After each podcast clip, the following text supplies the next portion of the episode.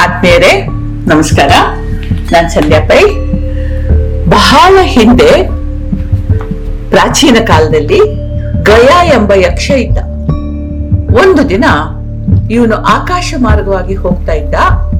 ಇವನ ರಥ ದ್ವಾರಕೆಯ ಮೇಲಿರುವಾಗ ಅಚಾನಕವಾಗಿ ಅವನಿಗೆ ಉಗುಳಬೇಕು ಅಂತ ಅನಿಸಿತ್ತು. ಸರಿ ಪಿಚಕ್ ಅಂತ ಉಗದೆ ಬಿಟ್ಟ. ಆಗಿನ ಕಾಲದಲ್ಲೂ ಸಿಕ್ಕ ಸಿಕ್ಕ ಕಡೆ ಉಗಿಯೋದು ಇತ್ತೋ ಏನೋ? ಇದೊಂದು ಭಾರತೀಯನ ಕೆಟ್ಟ ಚಾಳಿ ಇದು.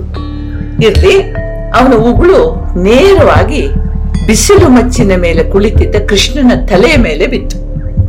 ಕೃಷ್ಣ ತಲೆ ಎತ್ತು ನೋಡ್ದ, ಏನು ಕಾರಣ ಇಲ್ಲದೆ ತನ್ನ ಮೇಲೆ ಯಾಕೆ ಹೀಗೆ ಉಗ್ದು ಅಪಮಾನ ಮಾಡಿದ್ರು ಅಂತ ಹೇಳಿ ನೋಡಿದ್ರೆ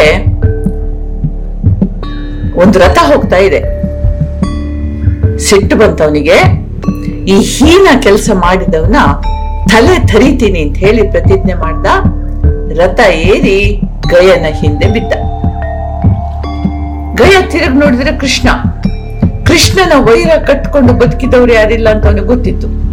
ಇವನಿಗೆ ಭಯ ಶುರು ಆಯ್ತು ತನ್ನನ್ನು ರಕ್ಷಿಸ್ಬೇಕಾದ್ರೆ ಕೃಷ್ಣನ ಸಖನಾದ ಅರ್ಜುನನೇ ಸೈ ಅಂತ ಹೇಳಿ ಸೀದಾ ಬಂದು ಸುಭದ್ರೆಯ ಮನೆ ಬಾಗಿಲಿಗೆ ಬಂದ.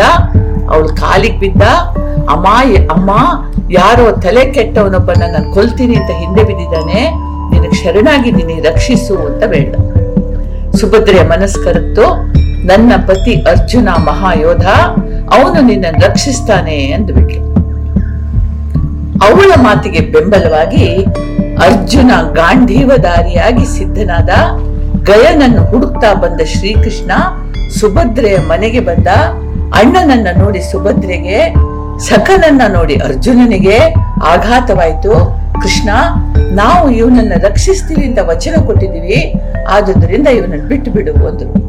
ಕೃಷ್ಣ ಕೇಳಲಿಲ್ಲ. ಕಾರಣವಿಲ್ಲದೆ ನನ್ನನ್ನು ಅಪಮಾನ ಮಾಡಿದಾನೆ.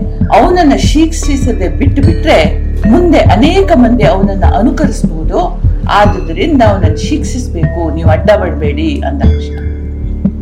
ಶರಣಾಗತರನ್ನ ರಕ್ಷಿಸೋದು ಕ್ಷತ್ರಿಯ ಧರ್ಮ, ನೀಡಿದ ಮಾತಿನಂತೆ ನಡೆಯೋದು ನನ್ನ ಧರ್ಮ, ಆದುದರಿಂದ ನೀನ್ ನಮ್ಮನ್ನು ತಡಿಬೇಡ ಅಂದ ಅರ್ಜುನ.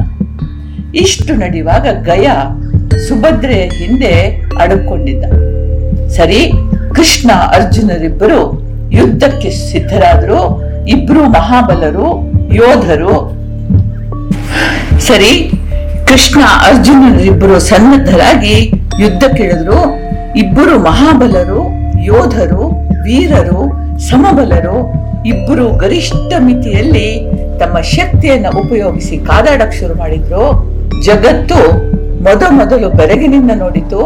ಆಕಾಶದಲ್ಲಿ ಯಕ್ಷ, ಕಿನ್ನರರು ಸಾಲುಗಟ್ಟಿ ನಿಂತರು. ಯುದ್ಧದ ಕಾವು ಏರ್ತಾ ಇರುವಾಗೆ ಎಲ್ರಿಗೂ ಹೆದರಿಕೆ ಶುರುವಾಯಿತು. ಯುದ್ಧದ ಧಗೆಯಿಂದ ಜಗತ್ತು ತಲ್ಲಣಿಸತೊಡಗಿತು. ದೇವಲೋಕದಲ್ಲಿ ಹಾಹಾಕಾರ ಎದ್ದು ಬ್ರಹ್ಮದೇವನಿಗೆ ದೂರು ಹೋಯಿತು. ದೂರು ಹೋಯಿತು. ಬ್ರಹ್ಮ ಧರೆಗಿಳಿದು ಬಂದ, ಕಾದಾಡ್ತಾ ಇದ್ದ ಕೃಷ್ಣ ಅರ್ಜುನರ ಮಧ್ಯೆ ನಿಂತು, ನೀವು ಕಾದಾಡಿದ್ದು ಸಾಕು, ನಿಲ್ಸಿ, ನೀವಿಬ್ರು ವಚನಬದ್ಧರಾಗಿದ್ದೀರಿ, ತಪ್ಪು ಮಾಡಿದವನಿಗೆ ಶಿಕ್ಷೆ ಆಗ್ಬೇಕು. ಎಲ್ಲ ಸರಿನೇ ಇದೆ. ಆದರೆ ನಿಮ್ಮ ಅಹಂಕಾರದಿಂದ ಜಗತ್ತು ವಿನಾಶಕ್ಕೆ ಸರಿತಾ ಇದೆ ಎಂದಾದ್ರೆ ಯಾವ ವಚನಬದ್ಧತೆಯನ್ನು ಮನಸ್ಸಿನಲ್ಲಿ ಇಟ್ಕೊಳ್ಬಾರ್ದು ಅದು ನಿಲ್ಲೋದು ಇಲ್ಲ. ಆದುದರಿಂದ ನಾನೊಂದು ಮಧ್ಯಮ ಉಪಾಯವನ್ನ ತಂದಿದ್ದೀನಿ. ಕೃಷ್ಣ, ನಿನ್ನ ಮಾತಿನ ಹಾಗೆ ನೀನು ಗಯನ ತಲೆ ತೆರೆದು ಹಾಕು. ನಾನು ನನ್ನ ಸೃಷ್ಟಿ ಸತ್ವದಿಂದ ಮತ್ತೆ ಅದನ್ನು ಜೋಡಿಸಿ ಅವನಿಗೆ ಜೀವದಾನ ಮಾಡ್ತೀನಿ. ಅರ್ಜುನನ ಮಾತು ಉಳಿತದೆ ಅಂತಂದ. ಲೋಕಹಿತಾರ್ಥವಾಗಿ ಇಬ್ರು ಈ ಸಲಹೆಗೆ ಒಪ್ಪಿದ್ರು. ಅರ್ಜುನ ಹಿಂದೆ ಸರದ. ಕೃಷ್ಣ ಗಯನ ಗಯನ ತಲೆಯನ್ನ ತುಂಡರಿಸಿ ಹಾಕಿದ ಬ್ರಹ್ಮ ಮತ್ತೆ ಗಯನ ರುಂಡವನ್ನು ಮುಂಡಕ್ಕೆ ಜೋಡಿಸಿ ಜೀವದಾನ ನೀಡಿದ ಕೃಷ್ಣ ಗಯ ಕೃಷ್ಣನ ಕಾಲಿಗೆ ಬಿದ್ದು ತನ್ನ ತಪ್ಪನ್ನು ಮನ್ನಿಸುವಂತೆ ಬೇಡಿಕೊಂಡ ಕೃಷ್ಣ ಅವನನ್ನು ಕ್ಷಮಿಸಿ ಈ ಭೂಮಿ, ಈ ನೀರು, ಈ ಆಕಾಶವನ್ನ ಕಲುಷಿತಗೊಳಿಸುವ ಅಧಿಕಾರ ನಮಗೆ ಯಾರಿಗೂ ಇಲ್ಲ. ಇದು ಮನುಕುಲದ ಸೊತ್ತು. ಇಂದಿನ ಪೀಳಿಗೆ ಇದನ್ನು ರಕ್ಷಿಸಿ ಬೆಳೆಸಿ ಮುಂದಿನ ಪೀಳಿಗೆಗೆ ಬಳುವಳಿಯಾಗಿ ನೀಡಬೇಕು. ನೀನು ಉಗ್ದದ್ದು ನನ್ನ ತಲೆ ಮೇಲೆ ಬಿತ್ತು ಅಂತ ನಾನು ನಿನ್ನ ಶಿಕ್ಷಿಸಿ ಬರಲಿಲ್ಲ. ನನ್ನ ಮೇಲೆ ಬೀಳದೆ ಭೂಮಿಯ ಮೇಲೆ ಬೀಳಬಹುದಾಗಿತ್ತು. ಆದುದರಿಂದ ಮಹಾಪಾಪ ನಿನ್ನನ್ನು ಸುತ್ತಕೊಳ್ತಾ ಇತ್ತು.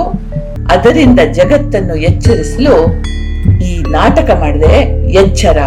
ಭೂಮಿ, ನೀರು ಆಕಾಶಗಳ ಬಗ್ಗೆ ಎಚ್ಚರ. ಗೌರವ ಪ್ರೇಮಗಳಿರಲಿ ಅಂತ ಹೇಳ್ದ. ಈ ಮಾತುಗಳು ಗಯನಿಗೆ ಹೇಳಿದ ಮಾತುಗಳಾದರೂ ಕೂಡ ಇಂದಿಗೂ ನಮಗೆ ಮನುಷ್ಯರಿಗೆ ಪ್ರಸ್ತುತ ಆಗಿದೆ.